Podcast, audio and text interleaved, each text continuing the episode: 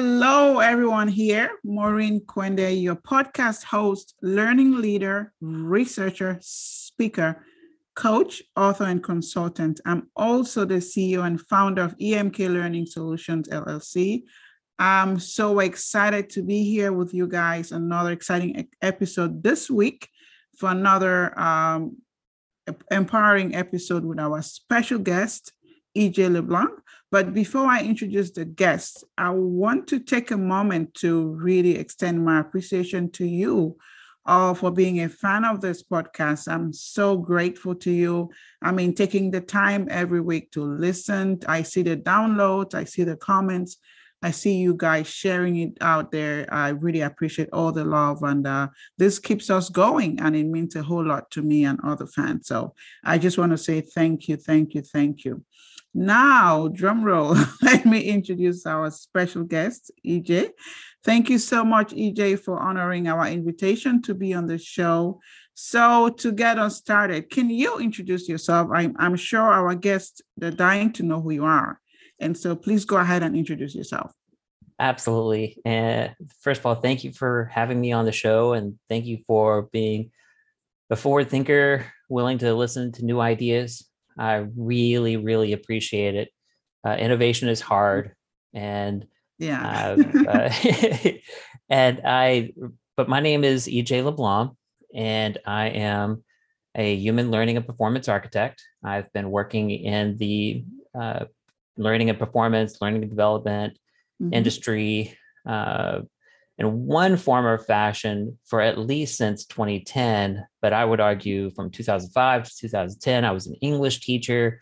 And then before that, I was in the Navy, where one of my primary responsibilities was training and education for my crew and division, specifically in regards to complex systems such as the AN/BQR-22, and a number of other things. So ever since then, I've been working in a wide variety of industries, such as, I did projects for, working with other companies. I did a project for Disney. I've done work for the Department of Homeland Security, the Air Force, all sorts of different government and private entities. I was very fortunate to work with Dr. Paula Elliott with a couple of projects with Citizens Bank.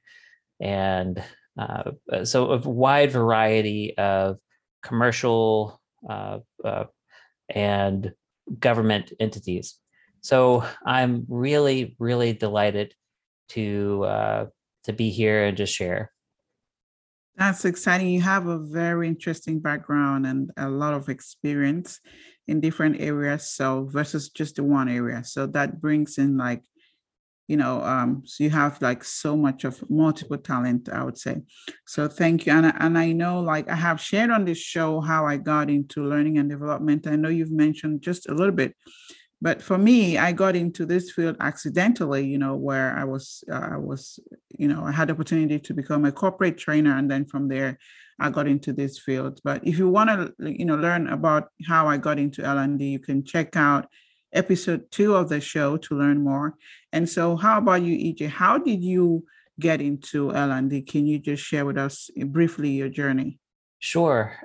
So back in the Navy, I show up to my first battle station's missile and show up to the sonar room, and I wonder where I'm supposed to sit. And these guys said, I say, where do I sit? And I said, sit there, nub. Nub means non-useful body. And so anyone that's in the Navy that doesn't have their dolphins or their qualification pin, submarine qualification pin, warfare qualification, they're not able to... they're not considered a useful body until they get that watch standing completed. So I sat down at this station, and I'm like, what is this thing? I've never seen it before. And it says, it doesn't matter. Wow. It's useless, like you. And so I said, I looked at the bottom of this thing and it said, AN/BQR, by golly, I'm going to be the best AN/BQR-22 alpha operator ever. And so in addition to regular ship's qualifications, I scoured the ship because no one knew anything about this system. And I found these CD-ROMs, and I was able to put them in the computer, in the tote array handling space, and I'd be like, hey guys, did you know this thing? Shut up, no. And no one was willing to listen, but I took the apprentice, the journeyman, and the master level courses for. I went through all three of those courses, and I did that in 3 weeks. Mm-hmm. And I shared I tried to share all the wonders of what I was learning.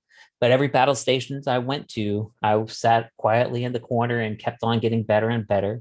Mm-hmm. And I was determined to be the very best that I could be. And about a year and a half later, there one mid-watch, I show up, I've got my dolphins, I'm a fully qualified member of the crew, no longer a non-useful body. And I show up, and there's this, it's one weird mid-watch because the lights are on, automatically weird, and the screens are all dark. This is a catastrophe. What's going on? And we're blind. The sonar system for the submarine is not working. And so they're complaining about not being able to see and how they've gone through all the power supplies for that particular unit that was broken. And I look over at my baby. It's working like a champ. So I sat down, put on my headphones, and said, Sonar Supervisor gains spherical array demonstrates bearing 314, classified. And hey, I had everyone's attention. And I knew that my baby, the BQR-22, was specifically made as a redundant system for such a eventuality. So I spent the next 24 hours teaching people everything I knew and how to operate. We were able to stay at sea. It was a very big deal for our boat. So that was the thing that I loved about my career in the Navy, was learning a complex system and teaching it to other people in a moment of need. And ever since then, that's the thing that I loved. I said, well, what do I love to do? I don't want to be a technician per se. What else is there? What do I need to do? And if I would have known about instructional system design, I would have gravitated immediately towards that. You get to make these e-learning CD-ROMs? Sign me up. But the thing that I loved was reading, thinking, and teaching, and writing. I loved writing. I still do. And so I said, hey, let me go ahead and be an English teacher. And so I did that. And specifically, the environment that I taught in focused a lot on rote memorization and a lot of other things that I thought were anathema to what it means to be actually educated, to have the ability to read, write, and think. And so I felt like my job was to be a culture changer. And specifically to go after that, I went after my master's in instructional system design at the University of South Alabama, and failed miserably in my efforts to change the culture in that environment. The final straw was whenever people were insulting each other with Elizabethan English in the hallway. And when they banned Romeo and Juliet. And I said, you mean to tell me that my kids were using Elizabethan language that I taught them, and they were using it in real life? They said, wow. Yes, and we're banning Romeo and Juliet. I said, I'm not coming back next year. And very fortunately, at that exact time, I was able to go work, providentially, I was able to go work literally across the street with the Coast Guard base. I'm skipping a few steps here. But I was able to go work with the Coast Guard. I was able to work for the Department of Homeland Security. I was able to, both as at their Center for Domestic Preparedness and at the Aviation Training Center in Mobile, Alabama. And I never looked back. I've always been helping various customers learn how to, I always love projects where I'm able to understand a complex system and then teach other people in a moment of need. Wow, that's an incredible journey. And you've mentioned a few things here, interested in being a culture changer and now working with different organizations, trying to make an impact. And then I've also, I understand I have that experience where you're trying to change all these things and it doesn't happen. Like, what do you do? You just have to move on and see where, you can work with other organizations that can embrace that, because it depends on the culture, right? So I know you've experienced that. And you also mentioned something that was interesting, that you're a great writer. And I've seen like your blogs and I've seen your articles that you write for the Chief Learning Officer magazine. That's very interesting. So anyone who wants to check you out, yeah, I can attest to that, that you're a great writer. So I really appreciate, I really, really appreciate your affirmation. Lately, I've been trying to find my voice. and I need that feedback. So thank you. Yeah, it's great. So now, you know, when I know about your journey and I know how far you've come. And by the way, EJ and I have a lot in common where we're not just, you know, L&D consultants, but we both obtain our Chief Learning Officer Executive Certification from just Judge Mason's business school. So that's very exciting. We can talk about that all day, but that's not the purpose of this podcast. So I know, like, we've talked about what's the focus of today's podcast about the intersectionality of learning and development and DevOps. Like, I know what it is, but I'm sure our listeners would be, what is that? What is DevOps? So do you want to just share some information about that? Sure. DevOps, according to Donovan Brown, Microsoft Partner Program Manager, he says that DevOps is the union of people, process, and products to enable continuous delivery of value to our end users.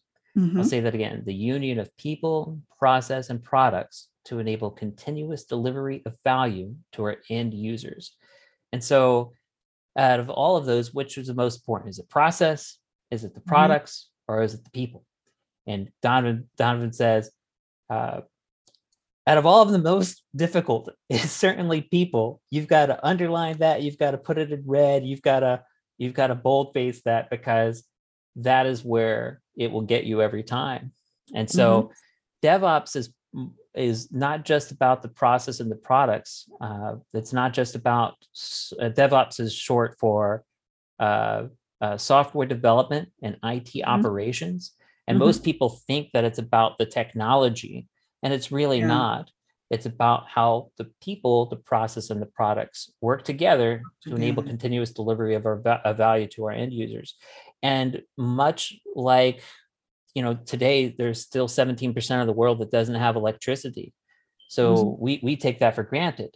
But there's still, not whenever you have a revelation or this industry changing, world changing event, though, it doesn't immediately affect everything.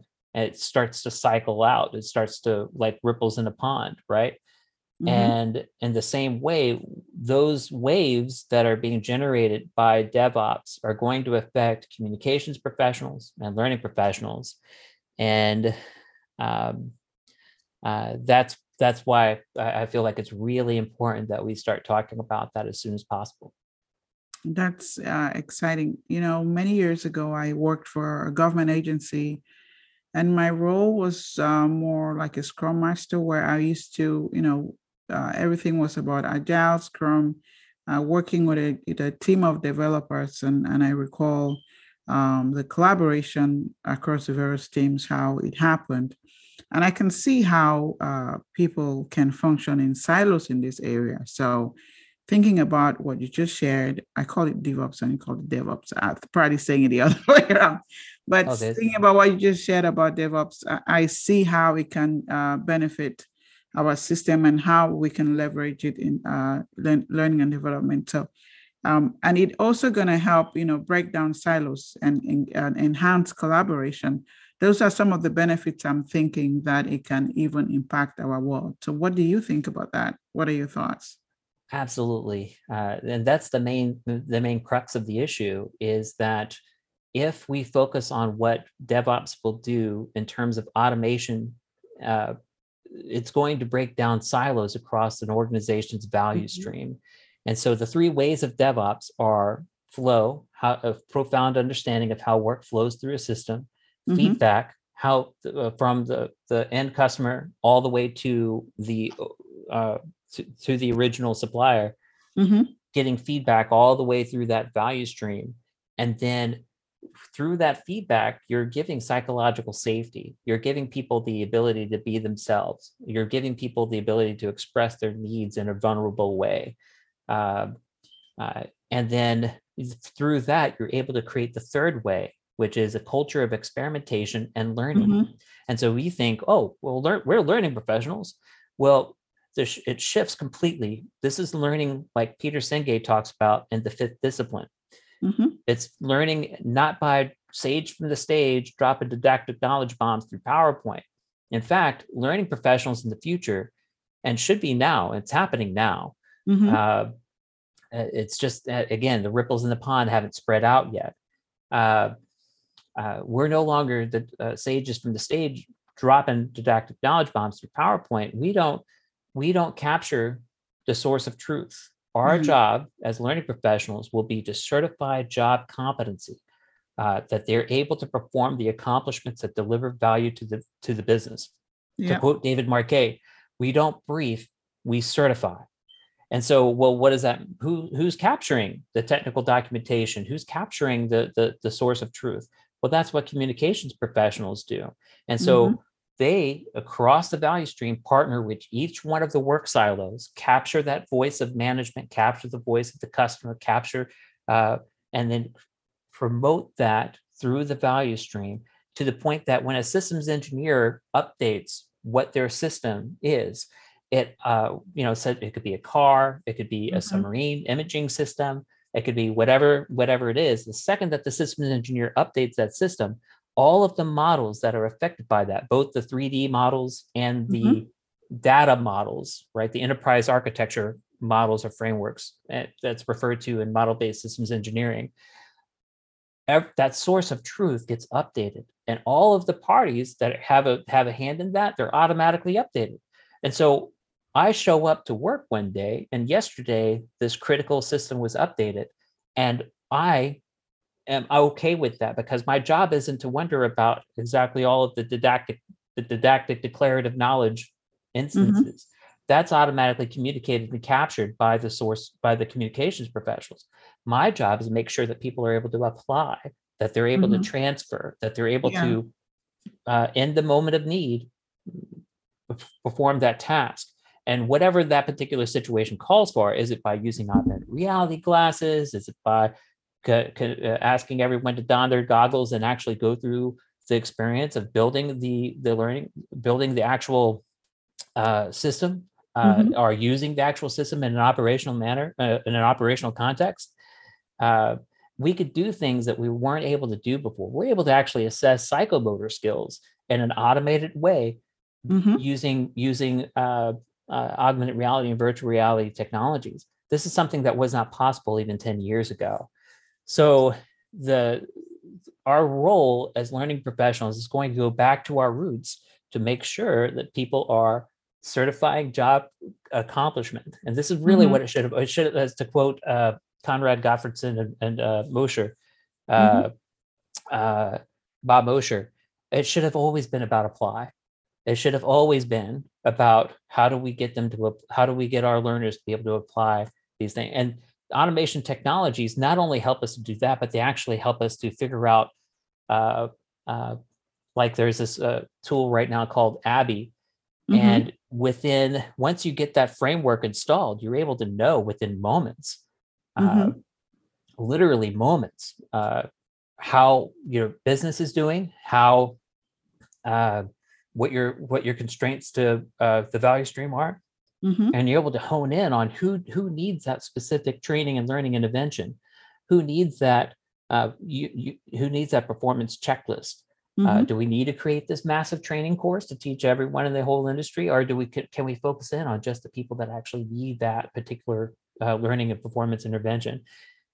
We are able to have that data in nearly real time now.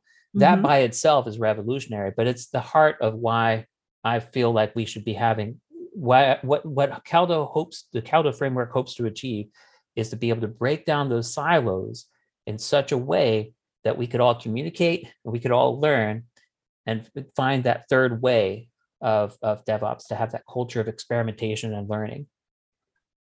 Wow. I definitely agree that from an L&E perspective, right, if we're focusing more on application, performance, you know, being able to help our learners transfer knowledge, apply them, encourage collaboration and break down silos, it's going to be even a more fulfilling experience for them and impact the business in a positive way. So I really want to hear more about the CALDO framework that you just mentioned, and how do you think we can really benefit? How else do you think we can benefit from it in our field? So I feel like the biggest thing that we could benefit from is just by knowing what each other's needs are, because mm-hmm. If those are being captured and communicated, then we as learning professionals, whenever we build a learning intervention, whatever that is, be it the e-learning course, we're going to know at the start mm-hmm. what we're trying to achieve is, and then we're going to know automatically. The analysis and evaluation portions will be doable. Like right now, less than 5% of organizations actually use, Jack and Patty Phillips ROI mm-hmm. model. It's super difficult if you don't have the infrastructure in place to be able to show that you're actually delivering value in a scientific manner mm-hmm. And show causality, right? Yeah. And so if you're able to get to that, if you're able to deliver not only results, but also provide the return on investment and see that in real time, that makes some people nervous because they're no longer going to be able to hide, right? But anyone that's actually wanting to deliver value to, which is our job, is rejoicing. And I feel like that's the thing.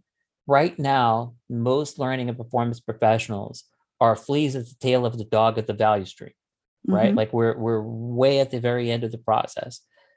Yeah. This DevOps provides learning and human learning and performance professionals and communications professionals the time to be invaluable business partners all the way across yes. the value stream. We will help the organization achieve its mission, and we will be able to demonstrate that empirically, time and time again, and mm-hmm. and a faithful relationship. I think that's the biggest thing. I think, many times when people are looking at their budgets and they're always thinking L&D, doesn't add value. And then they're always like the first people that they're thinking of, cutting off or outsourcing or whatever.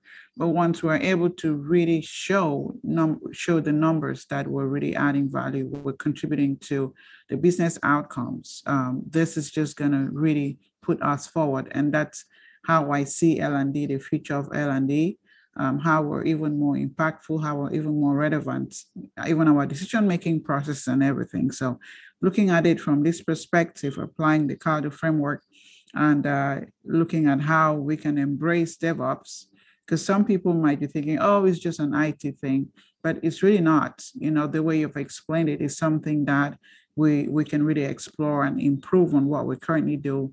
And hopefully in the near future, we would be speaking this language of collaboration, the language of performance improvement in mind, not just creating stuff, but how can we improve what currently exists? How can we break down silos? How can we make an impact in the organization such that they can see what we're adding as value to them? So This is very, very exciting. I'm glad, at what you're working on, and it's really exciting. And so I want to, ask if someone would like to, connect with you, because you're really adding value to our community, writing, all those things that you're doing. How can our listeners find you to explore more about this interesting topic? I think first and foremost, please sign up at caldo.academy. Go to mm-hmm. caldo.academy and sign up on the email list. I'm working on a course, a couple of courses that teach people about this framework, specifically on how human learning and performance professionals and communications professionals can thrive in the era of DevOps. Mm-hmm. Also, please let me know your thoughts. If you have particular problems, or if you would like to solve a particular business problem in your particular context using the CALDO framework, give me a call. Send out a tweet to me at E.J. LeBlanc, and you could also reach me at ej@ejleblanc.com as an email address. I really appreciate the opportunity to get this information out there, Maureen. Thank you. That's awesome. You know, I feel like talking to you all day, and I always enjoy our conversations, and I enjoy this one. And I believe so have our listeners. But, you know, we've come to the end of the podcast, and I would like you to wrap us up, as we always wrap up our podcast with our signature question: what does empowerment mean to you? So if I'm speaking to a leadership coach or a consultant or an L&D professional, I'll ask that question. So then I want to ask you, what does empowerment mean to you as an L&D and, DevOps consultant? Thank you. So as I mentioned earlier, I'm trying to find my voice. And Stephen Covey, he talks about the 7 habits of highly effective people. Mm-hmm. And he says in a follow-up book, there is the 8th habit, where you go from just being effective or highly effective to being great. And he says that the 8th habit is to find your voice and then help others find theirs. And so I feel like what I would like to do is to have my voice and find my voice and help others to share and find theirs. And I think that if I'm helping others to do that in that exact process, that's empowerment. That's great. And by you doing that, it's great to empower a compounding effect, where as you're empowering others, they go ahead and empower other people. And that's how we change our world. So that's a beautiful way of wrapping us up today. I want to thank you so much. You do incredible work, and I want to wish you the best of luck in our field and also in your personal and professional life. I'd like to hear more in the future about CALDO framework, how it's working. And to our listeners out there, I hope you've learned a lot today. And I also want to say, just be safe and be well. And I will see you on the next one. Thank you so much. Thanks, E.J. Thank you all for listening. Thanks. Bye-bye.